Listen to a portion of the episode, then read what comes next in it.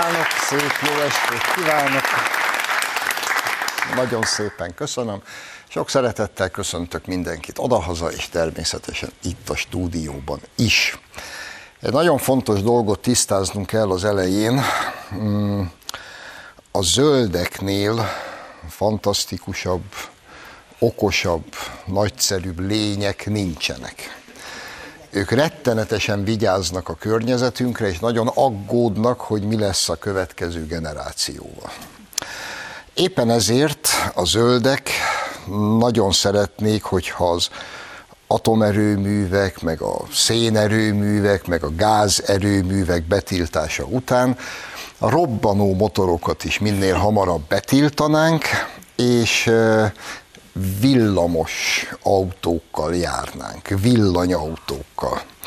Igen ám, de van egy kis bökkenő. Hát a villanyautókhoz akkumulátorokra van szükség, mert még nincs föltalálva más. Viszont a zöldek, mivel nagyon okos és bölcs és előrelátó lények, valamiért úgy gondolják, legalábbis idehaza, hogy az akkumulátorok azok ilyen szűznemzéssel egyszer csak létrejönnek, vagy potyognak az égből, és csak össze kell őket szedni. Mert hogy úgy szeretnének átállni a villanyautókra, hogy közben ne legyen akkumulátorgyár. És ebben az a jó, hogy a héten adták át Tübingenben, Németországban annak a kínai világcégnek a hatalmas akkumulátorgyárát, amely kínai világcég Debrecenben is akkumulátorgyárat fog építeni. És Türingiában ott a tartományi miniszterelnök, meg a gyárigazgató, meg mindenki az ünnepélyes gyáravatáson arról beszélt, hogy milyen fantasztikus, hogy ez a kínai cég mennyire odafigyelt a környezetvédelmi előírásokra, hogy ilyen zöld gyár Németországban talán még nem is volt soha, mint ez, és hogy mennyire örülnek annak, mondták a türingiaiak, hogy a következő gyárat ez a cég Magyarországon, Debrecenben építi. Én meg ültem a tévé előtt, és azon gondolkoztam, hogy nem kéne-e mondjuk a Szabó tímeát összehozni a türingiaiakkal, hogy hát beszéljék meg egymással, mert valaki itt biztosan hülye, és nagy tétekbe fogadnék, hogy a Szabó tíme a hülye. Meg a komplet magyar ellenzék úgy, ahogy van, Zusammen teljesen hülye. És nagy örömömre szolgál, hogy hosszú hetek óta először mondhattam valami jót Németországról. Ez egy rövid életű történet. A továbbiakban ugyanis kevés jót fogok ejteni Németországról. Nézzünk először egy kis életképet nyugatról, így az elmúlt hétről. Ugyebár minap érkezett a hír, Spanyolországban egy marokkói bevándorló macsétével bement két templomba, és az ott lévőket nekiállt legyilkolászni. Két halálos áldozat, több sebesült, meggyilkolta a sekrestjést. Marokkóból érkezett, most majd spanyol börtönben fog ülni, miközben tettét elkövette, azt üvöltötte, hogy halál a keresztényekre, és Allahu Akbar. Ez egy kis vidám életkép Spanyolországból. A spanyolok legalább, Spanyolország is úgy néz ki, ahogy mentálisan és mindenhogyan, de a spanyolok legalább eljutottak odáig, hogy ezt az egész szörnyűséget terror cselekményként kezelik. Talán ugyanaznap, mikor Spanyolországban ez a szörnyűség történt, Németországban egy vonaton egy palesztín migráns nekiállt késsel embereket gyilkolni, kettőt meg is ölt, az egyik egy 16 éves lány, hét embert megsebesített, őt letartóztatták, könnyű sérülésekkel kórházba szállították, és a német rendőrség mindjárt néhány órával az eset után nagyon sietett közölni, hogy szó sincs terrortámadásról, szegény palesztin hát súlyos mentális problémákkal küzdött. Nyilván az volt a baja, hogy nem volt eléggé szeretetteljesen befogadva, úgyhogy most majd fokozni kell a befogadást és a szeretetet. Németország. És ugyanez a Németország az, és talán most érkeztünk el a csúcsponthoz, drága barátaim, már ami Németországot illeti. A német külügyminiszter asszony, aki zöld, így, mint tudjuk, egy felsőbbrendű, csodálatos lény, a német külügyminiszter asszony a héten bejelentette az Európai Parlament egyik bizottsági meghallgatásán, hogy Németország háborúban áll Oroszországgal. Azért egy kicsit ízlelgessük ezt a mondatot. És tegyük fel azt a kérdést magunknak, hogy tényleg a németek megint háborúban állnak Oroszországgal. És tessék mondani, az eddigi kettő nem volt elég. Mondjuk így, így leckének. Mi kell még? Az első világháborúban tönkrement a második német birodalom. A második világháborúban tönkrement a harmadik német birodalom.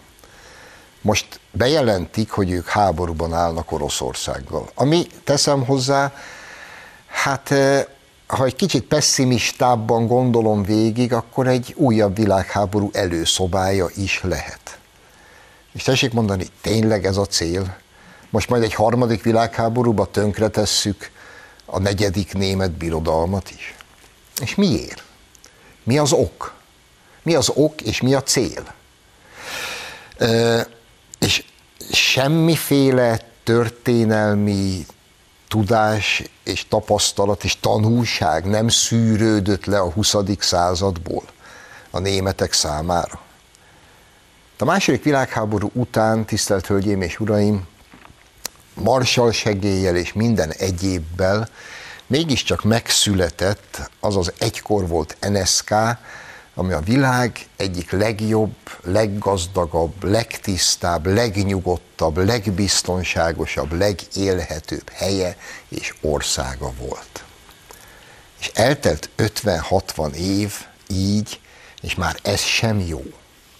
És most megint neki kell állni valaminek. Vagy csak a német külügyminiszter teljesen hülye. Ez is benne van a pakliban, elég ránézni. Ez a kedves hölgy volt az is, aki minap kijelentette, hogy őt egyáltalán nem érdekli, hogy mit gondolnak a választói. Ő az, aki hazudott magának egy jogi diplomát, bár nincs neki.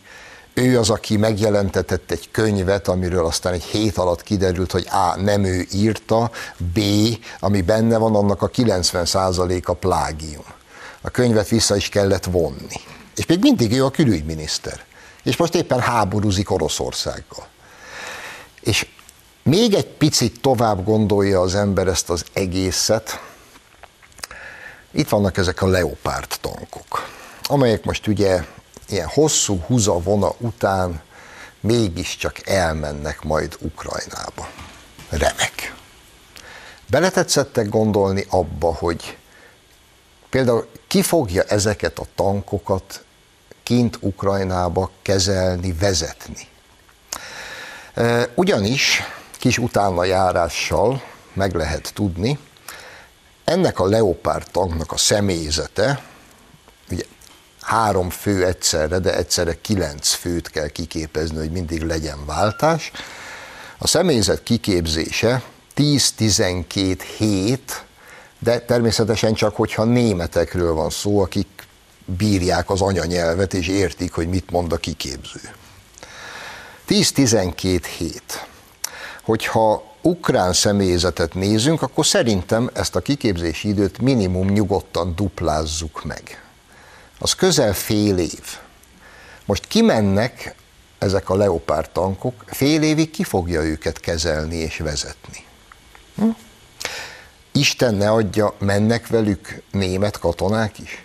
Mert akkor, ha, ha igen, akkor Németország de facto háborúban lesz Oroszországgal. Avagy már fél évvel ezelőtt lehetett olvasgatni, leginkább amerikai hírportálokon, hogy Németország különböző támaszpontjain már képeznek ki ukrán katonákat. Lehet, hogy már fél éve elkezdték kiképezni az ukránokat a leopárdok kezelésére. Akkor viszont mi ez a hazudozás, ez a hajcihő, hogy most akkor küldjünk, ne küldjünk, a kancellár nem akar küldeni, de iszonyú nyomás van rajta. Hát ha már fél évvel ezelőtt elkezdték kiképezni az ukránokat, akkor már akkor eldöntötték, hogy küldenek, akkor miért hazudoznak? De ezek csak ilyen általam fölvetett apró kérdések, és akkor még mindig nem beszéltünk ennek, a, ennek az iszonyatos, felelőtlen gazember mondatnak a velejéről, ami úgy szólt, hogy Németország Oroszországgal áll háborúban. Tényleg? És egyébként mire lesz jó ez a 14 tank, mondjuk egy 2000 kilométeres fronton? Az oroszoknak amúgy 15 ezer tankjuk van. És nem rémlik valami a második világháborúból? Kurszki tankcsata, ott a leopárdok elődjei, az akkori kor legkorszerűbb német páncélosai, a tigrisek szenvedtek brutális vereséget. Az egyébként sokkal rosszabb, kevésbé felszerelt orosz tankoktól. Nem volt elég lecke? És Stalingrád, és Moszkva alatt a lövészárokba belefagyó német bakák, akik az utolsó cigarettát úgy szívták, hogy egymás szájába fújták a füstöt, aztán meghaltak.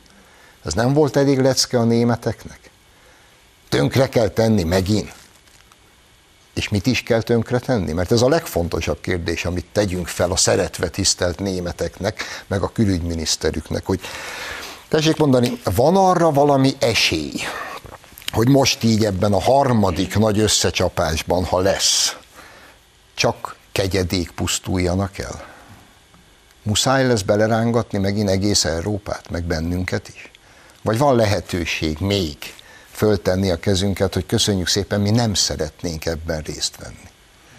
Na, ezeket kell végig gondolni Németország kapcsán. És ha már Németország, akkor most mutatni fogok önöknek egy fényképet, és bármennyire is nehezükre fog esni, ne nézzenek félre, jó? Ez a fénykép egy ilyen németországi LMBTQ parádén készült. Tessék! Kicsit nehéz megszólalni, ugye? Ugyebár itt nem fogom kommentálni, amit látunk, azt az egy kérdést teszem csak így föl magamnak, hogy mennyi idős lehet az a kisfiú ott a színpadon? Négy éves, öt éves forma? Bár azt se tudom, hogy kisfiú vagy kislány, de ez teljesen mindegy is. És ott áll ez a két nyugodtan kimondom a szót, ez a két kiírtandó patkány, és egy négy éves gyerekkel ezt csinálják. És ugyanazt teszem föl, mint múlt héten, amikor mutattam a drag queeneknek öltöztetett szellemi fogyatékosokat, akik egy szín, akiket egy színpadon táncoltatnak az Egyesült Államokban. Hol vannak ennek a gyereknek a szülei? Ők vitték oda. És mikor ezt látják, akkor lelkesen, mosolyogva és nevetgélve tapsoltak, hogy mekkora buli. És tudják, mit gondoljanak még végig? És majd a következő kis téma, ami ugyanerről fog szólni, és ezt fogja alátámasztani. Évek óta, évek óta megy a hajsza a katolikus egyház ellen. Mert hogy lassan azt próbálják elhitetni ezek, meg a hozzájuk kapcsolódó felvilágosult körök, hogy gyakorlatilag a katolikus egyházban most már lassan minden pap pedofil. A katolikus egyházban már semmi más nem történik, mint hogy gyerekeket molesztálnak és abuzálnak. És ásnak elő vagy igaz, vagy nem igaz 30-40-50 éves történeteket, és próbálnak meg meghurcolni papokat, és közben ez megy nyílt színen. És hogyha ugrunk egyet, és megnézzük a következő kis hírecskémet, ami az Egyesült Államokban történt, egész pontosan Atalantában, Nézzék meg ezt a kis szivárvány család. Ők ugyebár egy homoszexuális pár, akik örökbe fogadhattak két kisfiút.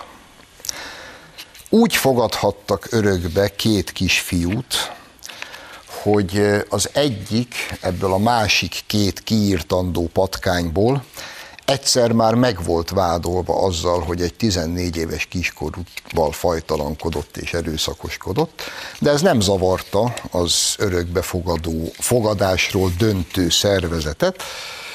Oda ítélték ezt a két kisgyereket ennek a meleg párnak, mert hogy ugye tudjuk, a szerelem az szerelem, a család az család, a kisgyerekeknek mennyivel jobb szerető családban, mint állami gondozásban. Úgyhogy örökbe fogadták ezt a két gyereket, majd azt hiszem az örökbefogadás pillanatában 6 és 8 évesek voltak, majd folyamatos szexuális abúzusnak tették ki ezt a két kisfiút, Orális szex, anális szex, mindezt fölvitt, fölvették filmre rendszeresen, egy pedofil hálózatban terjesztették a felvételeket, és a barátaikat néha meghívták, hogy ők is töltsék kedvüket a két gyerekem. Három évig zajlott ez az ügy, amíg letartóztatták ezt a két mocskos patkányt, és ülsz, és ha végig gondolod, hogy a katolikus papokat és az egész egyházat évek óta próbálják meghurcolni pedofil vádakkal, miközben magától értetődő és a legtermészetesebb, és mindenki tudja, mert ezek a tények, hogy egyébként a pedofilok, akik tagadják ezt, sőt kikérik maguknak, de sajnos ez az igazság, jelentős részben a homoszexuálisok köréből kerülnek ki, és ezek az pedofilok, ezek leginkább olyan munkahelyeken tenyésznek, ahol napi szinten gyerekek közelébe tudnak férkőzni. Nem a katolikus egyházban tenyésznek, hanem máshol. És leginkább azok a gyerekek vannak ennek kitéve, akiket egyébként homoszexuális házas pároknak adnak örökbe. Egész egyszerűen vérlázító. És ez a kis történet, aminél ocsmányabb és felfoghatatlanabb iszonyatot nehéz elképzelni, ez a kis történet, hát bárhogy is kerestem, például a hazai liberális sajtóban nem ért meg egy hírt sem. Mert hát ugye nem illik bele a nagy központi narratívában, mely szerint a család az család, és a szerelem az szerelem, és minden kisfiút adjunk, örö- fogadjanak örökbe ezek. Mert hova lenne a nagy eszme, hogyha például hírt adna 444.hu arról, hogy ezek mit műveltek. Nem. 40 évvel ezelőtt Ausztráliában egy katolikus pap vagy csinált valamit, vagy nem, az fél évig hír. Ez a két mocskos tetű állat, ez meg nem hír. És hogy ezzel a két kisfiúval mi lesz hátralevő életében, és ezt az egészet ki lehet-e egyáltalán heverni, az senkit nem érdekel. Senkit. És én már, lehet, hogy én túlzottan pessimista vagyok, bár erre minden okom megvan, de tudják, én már azon se csodálkoznék, hogy most ez a két szerencsétlen gyerek visszakerül majd nyilván állami gondozásba, és majd jön fél év múlva, egy év múlva két másik retek, és majd azoknak is örökbe fogják adni. Hát nem miért ne? Hát a család az család, a szerelem meg szerelem. És mi lesz ebből a két gyerekből, ha felnőnek így? Akár ez lesz a jövőjük, akár nem. És egyetlen egy reménységünk lehet, drága barátaim, az, amit Madács Imrénk megírt az ember tragédiájában, a római színben. Tudják, a római szín, a nagy orgia, ugyanaz a világ, amit ma élünk.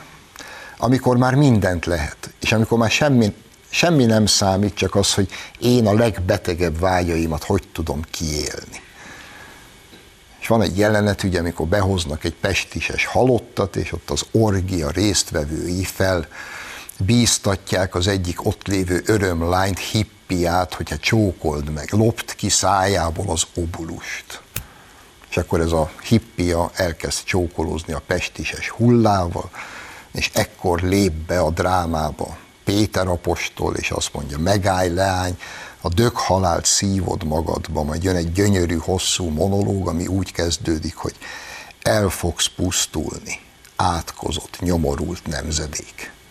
Ez lehet az egyetlen reményünk, hogy ezek el fognak pusztulni. Pusztán azért, mert így nem lehet élni. Most pedig tartunk egy rövid szünetet, és a második részben Schmidt Mária lesz a vendégem.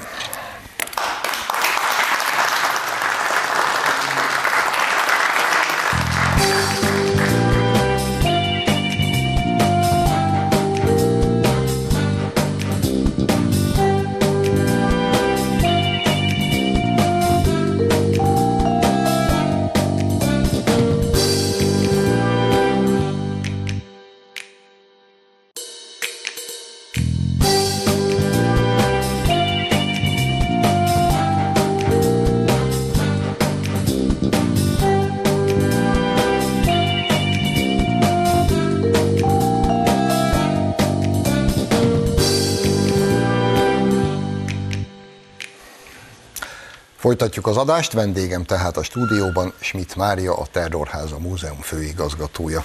Szerbusz Mária.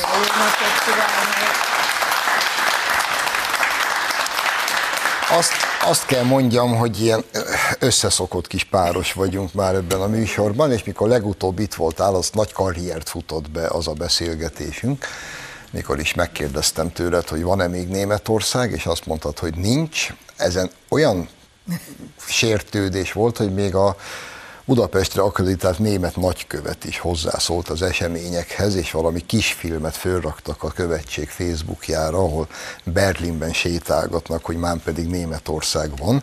Hát jó, hát ezt mi is tudjuk, hogy Németország amúgy még van, de hát nem erre vonatkozott a kérdés. Igen.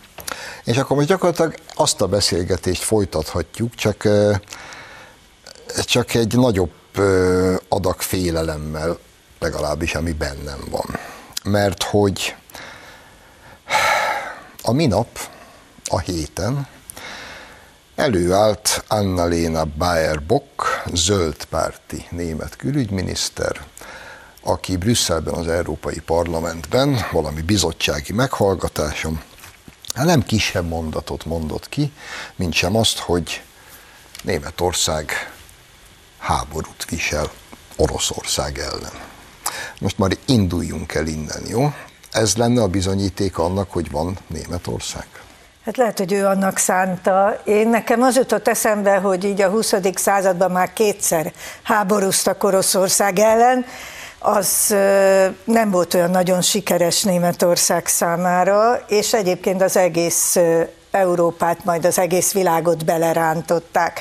Tehát jó lenne, ha ez harmadszorra nem történne meg. Azon kívül azért fölmerült bennem egy kérdés, és ez a német jogállamra vonatkozik. Ha jól tudom, akkor a német alkotmány tiltja azt, hogy Németország háborús cselekményekhez bármilyen fegyveres hozzájárulást adjon, hogy egyáltalán ebbe beleavatkozon.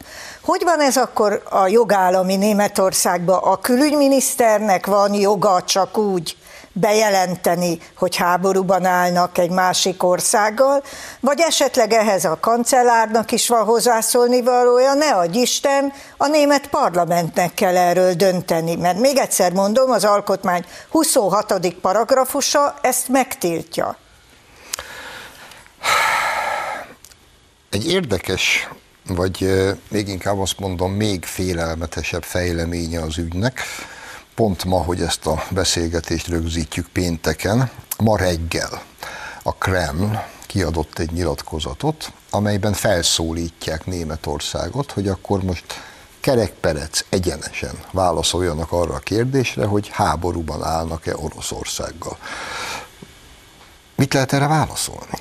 Hát ezt majd eldöntik a németek, hogy most akkor a külügyminiszter külügyminiszteri minőségében az európai nyilvánosság előtt magánemberként nyilatkozik, vagy esetleg hülyeséget beszél, vagy pedig ez a hivatalos álláspont. És ha ne adj Isten ez a hivatalos álláspont, annak milyen következményei lehetnek?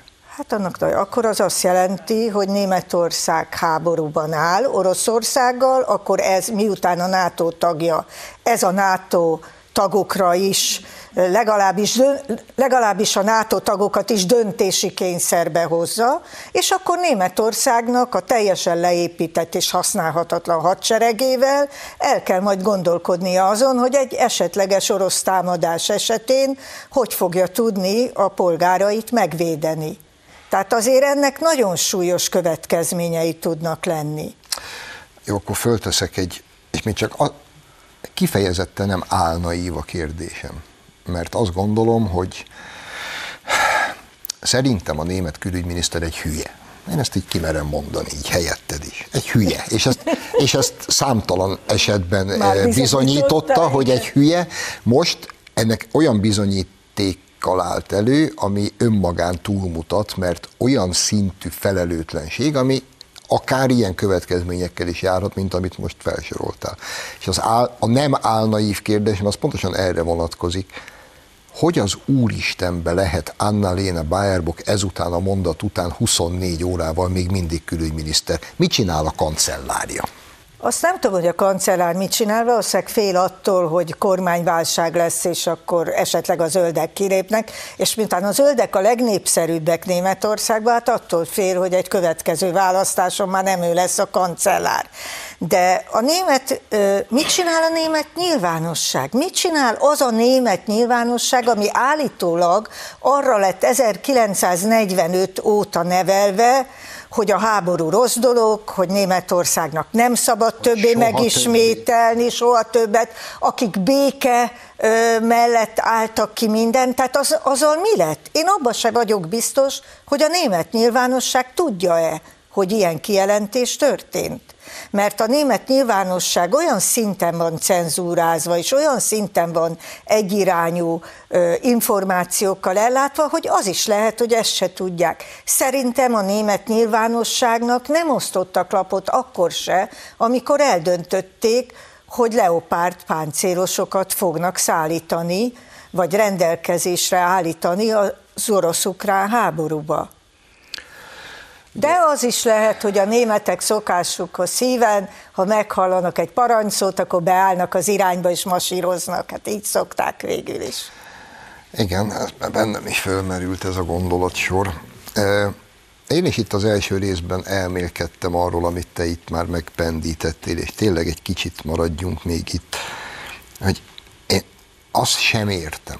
Tényleg itt van, itt van mögöttünk egy 20. század ahol egy, első világháborúban tönkretették a második német birodalmat. A második világháborúban tönkretették a harmadik német birodalmat. Kursknál az akkori kor legfejlettebb, a leopárdok elődjei, a tigris páncélosokat verték rommá az egyébként sokkal rosszabb orosz, illetve akkor még szovjet eh, harckocsik. A németek ezrével pusztultak Stalingrádnál, Most ugye az évfordulója pár nappal ezelőtt volt.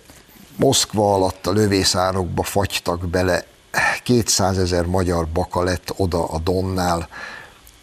Nem, semmi lecke nem elég? Hát úgy látszik. Mari, hogy lehet, hogy lehet így létezni? Úgy látszik, hogy nem, és úgy látszik, hogy amikor döntenek arról, hogy oda kerüljenek-e a, az újabb szállítmányok, a páncélosok és a többi dolgok, akkor Németország nem szuverén államként viselkedik, és ezért is mondtam, hogy nem létezik. Mert lehet, hogy még ott van, lehet, hogy még van gazdasági ereje, lehet, hogy még van kormánya, de milyen szuverén döntése van egy német kancellárnak, amikor azt mondja, hogy ha a többiek is szállítanak, akkor mi is szállítunk. Mert ez volt a válasz. És amikor az amerikaiak azt mondták, hogy jó, akkor mi is adunk 30 tankot, akkor azt mondták, jó, akkor mi is szállítunk. Szóval, tehát, tehát Továbbra is föntartom azt, hogy sem szellemi, sem erkölcsi értelemben, sem pedig a szuverenitás értelmében nem látom, hogy létezne még Németország.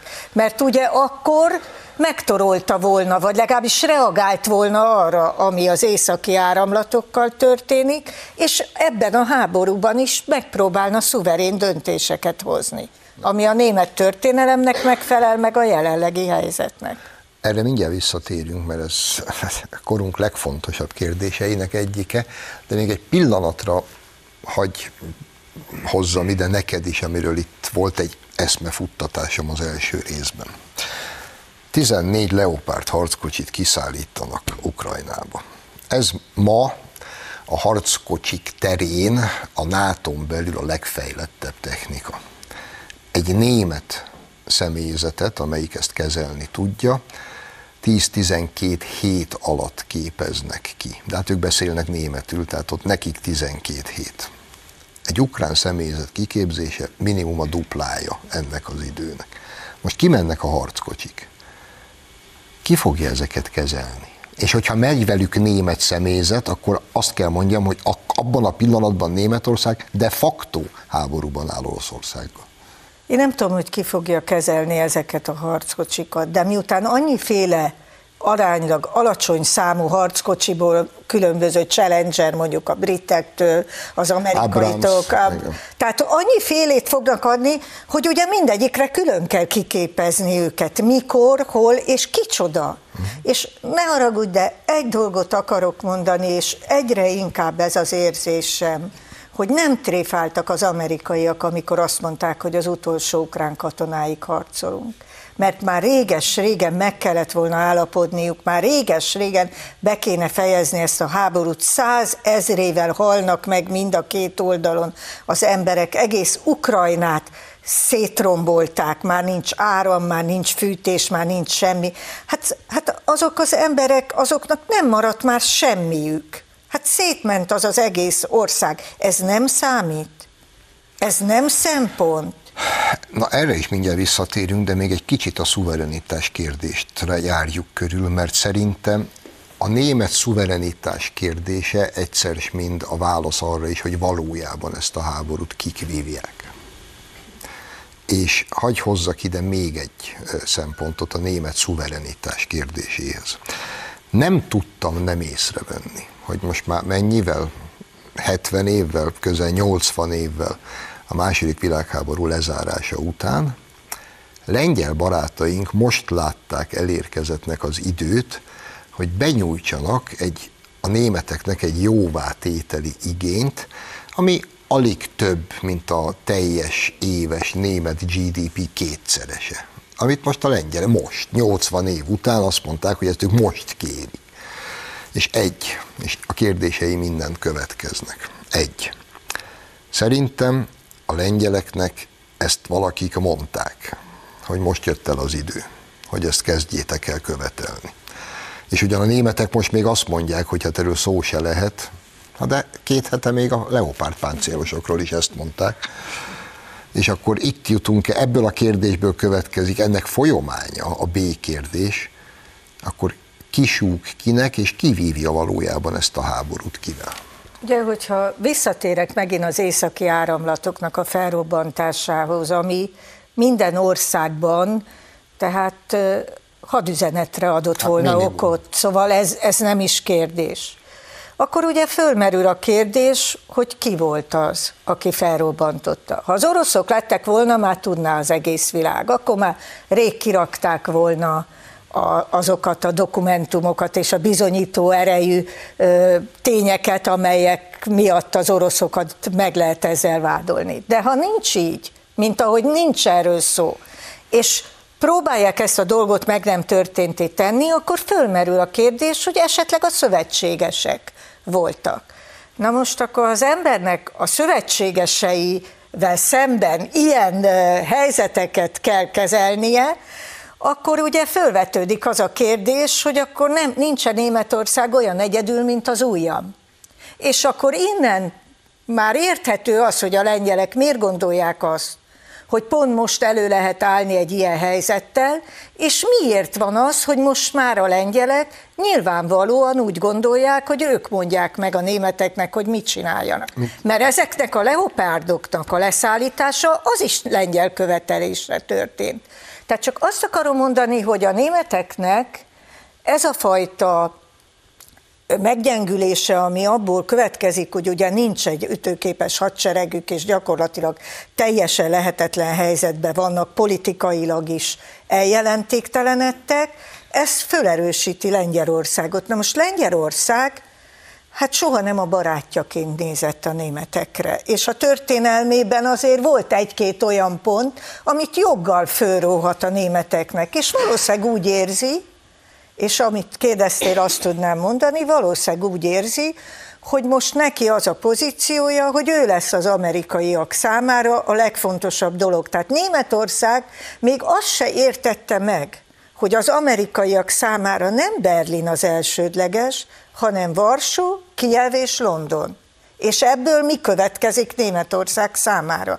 Tehát én nem tudom, lehet, hogy Németország még létezik, lehet, hogy Berlinbe nappal még lehet sétálni, éjszakáról már nem, már nem tudom, de azt tudnám mondani, hogy én még nem hallottam egy, egy, egy olyan gondolatot, egy olyan beszédet, egy olyan mondatot vezető német politikustól, amiben ő elemzi azt a helyzetet, amiben van, és elemzi azt a helyzetet, hogy mi következik Európa számára akkor, hogyha az amerikai, lengyel, német és NATO háborús célok teljesülnek az ukrán-orosz háborúban, amire mondjuk sok esélyt nem látok, de hát mégis illene mondani valamit arról, hogy mi a célunk. Miért jó nekünk Oroszország meggyengítése például? De kinek jó? Már hát gondolom nekik, mert mindent megtesznek az érdekébe. Vagy mit gondolnak Ukrajnáról? Mert azért bennem fölmerült így az elmúlt napokban, hogy én azt hallottam a, az ukrán elnöktől, hogy a korrupció már nem játszik Ukrajnában, mert azt már megoldották. De mintha az, e,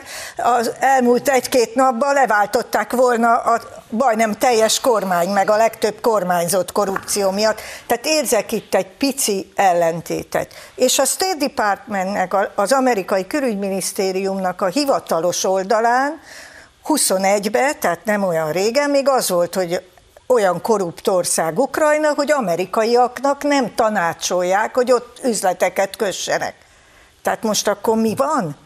Most akkor Ukrajna a demokrácia felegvára, ahol, mint ahogy a németek mondják, hát Európáért és a demokráciáért harcolnak az ukránok meg a korrupció ellen, meg gondolom a jogállamért, mert ez szokta, meg a fékek és ellensúlyok. Én azt ne az a, ked, el, az a kedvencem azt nekem. ne felejtsük el. Szóval... Jó, eh, hagyj hozzak ide akkor még egy dolgot, ami, hát hogy is mondjam, csak ha megint csak pessimistán nézem a világot, akkor elég szervesen beleilleszkedik abba történés halmazba és forgatókönyvbe, amit itt az imént felvázoltál, és meg vagyok róla győződve, hogy ilyen véletlenek nincsenek. Washington Examiner, ez egy ilyen befolyásosabb lap, itt a héten irgalmatlan hosszú cikk jelent meg benne arról, hogy Magyarországot és Törökországot ki kell zárni a NATO-ból. Na most gondolkodjunk megint egy kicsit pusz, józan paraszti észre elméletileg, mint ezt a szeretve tisztelt német külügyminiszter asszony orrunkra kötötte, hát mi kvázi háborúban állunk Oroszországgal. És ezzel egy időben, most rólunk ne is beszéljünk, mert a mi kizárásunk mögött ugyanazok a, az az a fékek és egyensúlyok hiánya Igen. szerepel, tehát ugye ameddig eh, mondjuk szoclib kormány volt Magyarországon, és a NATO tagságból következő kötelezettségeinknek az egy tizedét sem teljesítettük, sem a GDP fegyverekre és hadseregre fordítandó kötelező összege, se semmi, egy szétrohadt, szétbarmolt hadsereg, hadsereg, egy ilyen kupleráj volt az országban, addig tök remek volt a magyar látótagság. Most, hogy teljesítünk minden feltételt, hogy soha nem látott haderőfejlesztés folyik, most, hogy vásároljuk egyébként inkluzíve Németországtól a modern haditechnikát, most hirtelen fölvetődik, fékek és egyensúlyok, minket ki kell zárni. Na de térjünk a lényegre. Törökország ma a NATO második legerősebb hadserege az amerikai után. Hagy tegyem hozzá, szerintem a török hadsereg mondjuk hadrafoghatósága alaphangon tízszerese az amerikainak. Mert az, hogy lélektanilag hogy néz ki az amerikai hadsereg, az megint egy másik kérdés. Technikailag ők a legerősebbek, utánuk jönnek a törökök. Akkor azt hogy van tessék mondani, hogy kvázi háborúban állunk Oroszországgal, és ezzel párhuzamosan megpróbáljuk a második legerősebb hadsereget kitenni a NATO-ból, és akkor oda lökjük mindjárt nyilván az orosz szövetségbe. Itt mindenki hülye, Mari, vagy van valami, amit én nem értek? Én nem tudom, hogy ez kinek a, a magánakciója volt egy ilyen cikket megírni, meg hogy a török választásokba ezzel hogy, hogy akarnak, akarnak belenyúlni, meg minden, mert ugye nekik az lenne a fontos, hogyha az Erdogán helyett a saját emberük lenne, hát végül Mint is volt már egy pucskísérlet is, amiben ezzel, meg hát ugye nem állt be Törökország egyértelműen az orosz ellenes táborba, továbbra is egyrészt közvetítő, másrészt pedig hát megpróbál valamilyen modus vivendit kitalálni. Meg nem ad leopárdokat, meg nem ad, neki is. Meg nem ad semmit. És azt akarom mondani, hogy ha visszagondolunk egy picit a háborúnak az elejére, akkor ott április legelején ugye törökök közvetítésével ültek le béketárgyalásokat folytatni, és ahogy az oroszok mondták, elég közel meg a törökök is, elég közel voltak ahhoz, hogy megállapodjanak, de történt aztán egy olyan esemény, ami ugye azért elgondolkodtatott, mert nemrég megint egy ugyanilyen esemény történt. Mert az történt, hogy a Boris Johnson hirtelen elrepült Kievbe, és megmondta, hogy nem lehet megkötni a izét. És most megint elrepült Kievbe a Boris Johnson egy pár nappal ezelőtt, pedig nincs is hivatalba. Kinek az üzenetét vitte? Milyen üzenetet vitt? És miért? Kinek milyen érdekeltsége van ebbe? És hogy ez így van, ezt nem saját kútfőből, hanem egy ö, német tábornoknak az írásából veszem, aki egyébként a NATO-nak évtizedeken keresztül vezető tábornoka volt. Tehát mondhatni egy picit jobban ismeri ezeket a viszonyokat, mint én is jobban tudja. Tehát csak azt akarom mondani, hogy a törökökkel is szórakozni egyszerre, az oroszokkal is szórakozni egyszerre, én nem tudom, tehát stratégiailag nem nagyon látom, hogy ennek mi az értelme. Törökország az egyik legfontosabb ország, olyan geostratégiai helyen van. Azon kívül hát Németország is, meg a többi ország is tele van olyan ö, török származású vagy törökök iránt lojális muszlimokkal, akiknek ki tudja, hogy egy ilyen dolog, ami a, a törökök meg az Erdogán ellen megy, mit vált ki?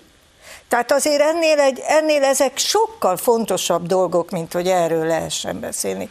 De az is nagyon érdekes, hogy az amerikai Egyesült Államok legfontosabb tábornoka, a militábornok, az utóbbi időben többször beszélt arról, hogy tárgyalásoknak kell folyni a, ennek az orosz-ukrán háborúnak a lezárása érdekében. És valahogy ez se jön át a nyugati médiába, valahogy úgy látszik, hogy még ő se számít eléggé fontos szakértőnek, mert van egy csomó olyan szakértő, aki ezt jobban megszakérti, hogy miért állnak győzelemre az ukránok, főleg az Zelenszky elnök úr, ő megszakérti minden nap, de mondjuk neki ez a dolga. Győzelemre állnak az ukránok. Hát ez, hát igen. Csak egy picit, egy pillanatra itt a német szuverenitás kérdéshez visszaugorva, hagy rángassak ide egy sok-sok évvel ezelőtti eseményt, ami, amit én már akkor nem értettem, és leginkább azt nem értettem, hogy gyakorlatilag öt perc alatt lekerült a napirendről. Emlékszünk még arra, az Egyesült Államok elnöke Barack Obama, a német kancellár Angela Merkel, és egyszer csak kiderül, hogy az amerikai titkosszolgálat folyamatosan lehallgatja a német kancellár telefonjait, de nem csak a hivatalit, hanem a magántelefonját. De most ez kit lepett meg az Angela Merkel? De de hogyha német szuverenitásról elmélkedünk, akkor ez az évekkel ezelőtti történet is kap egy ilyen vajszínű árnyalatot, hogy Eszterházi Pétert ide idézzem. Nyilván, nyilván ugye ez egy figyelmeztetés volt, mert az amerikaiak akarták volna, akkor nem buknak le. Tehát szerintem ez egy figyelmeztetés volt a Merkelnek, hogy azért képbe vagyunk, figyelünk, és a saját elhárításod azért az annyira nem játszik ebbe a dologba.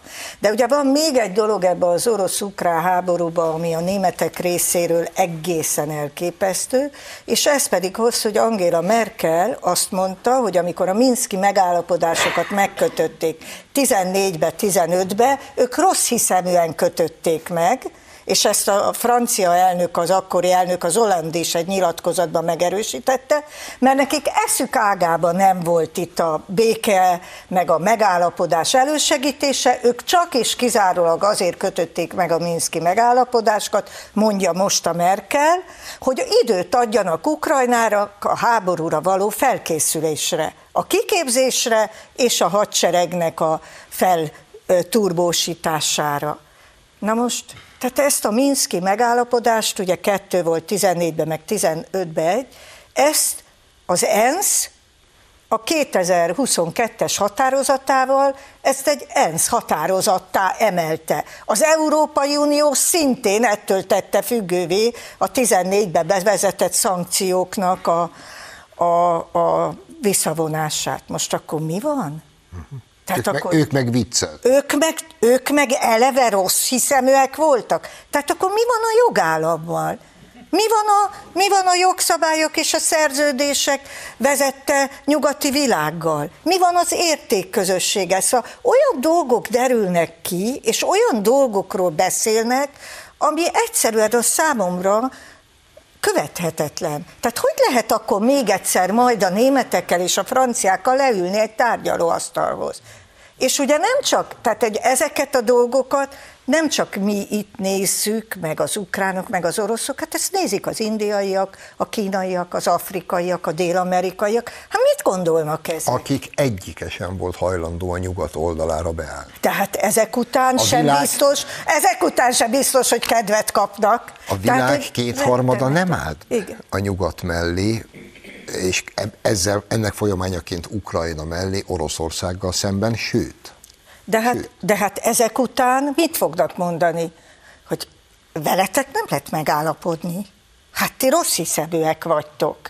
Szóval én szerintem ez nagyon-nagyon súlyos dolog, és nagyon súlyos dolog, hogy ezt a német kancellár, meg a, meg a francia elnök ezt a nyilatkozatot nem is kényszer hatására tette, hanem magától elmondta, hogy ő milyen jó volt, mert már akkor is.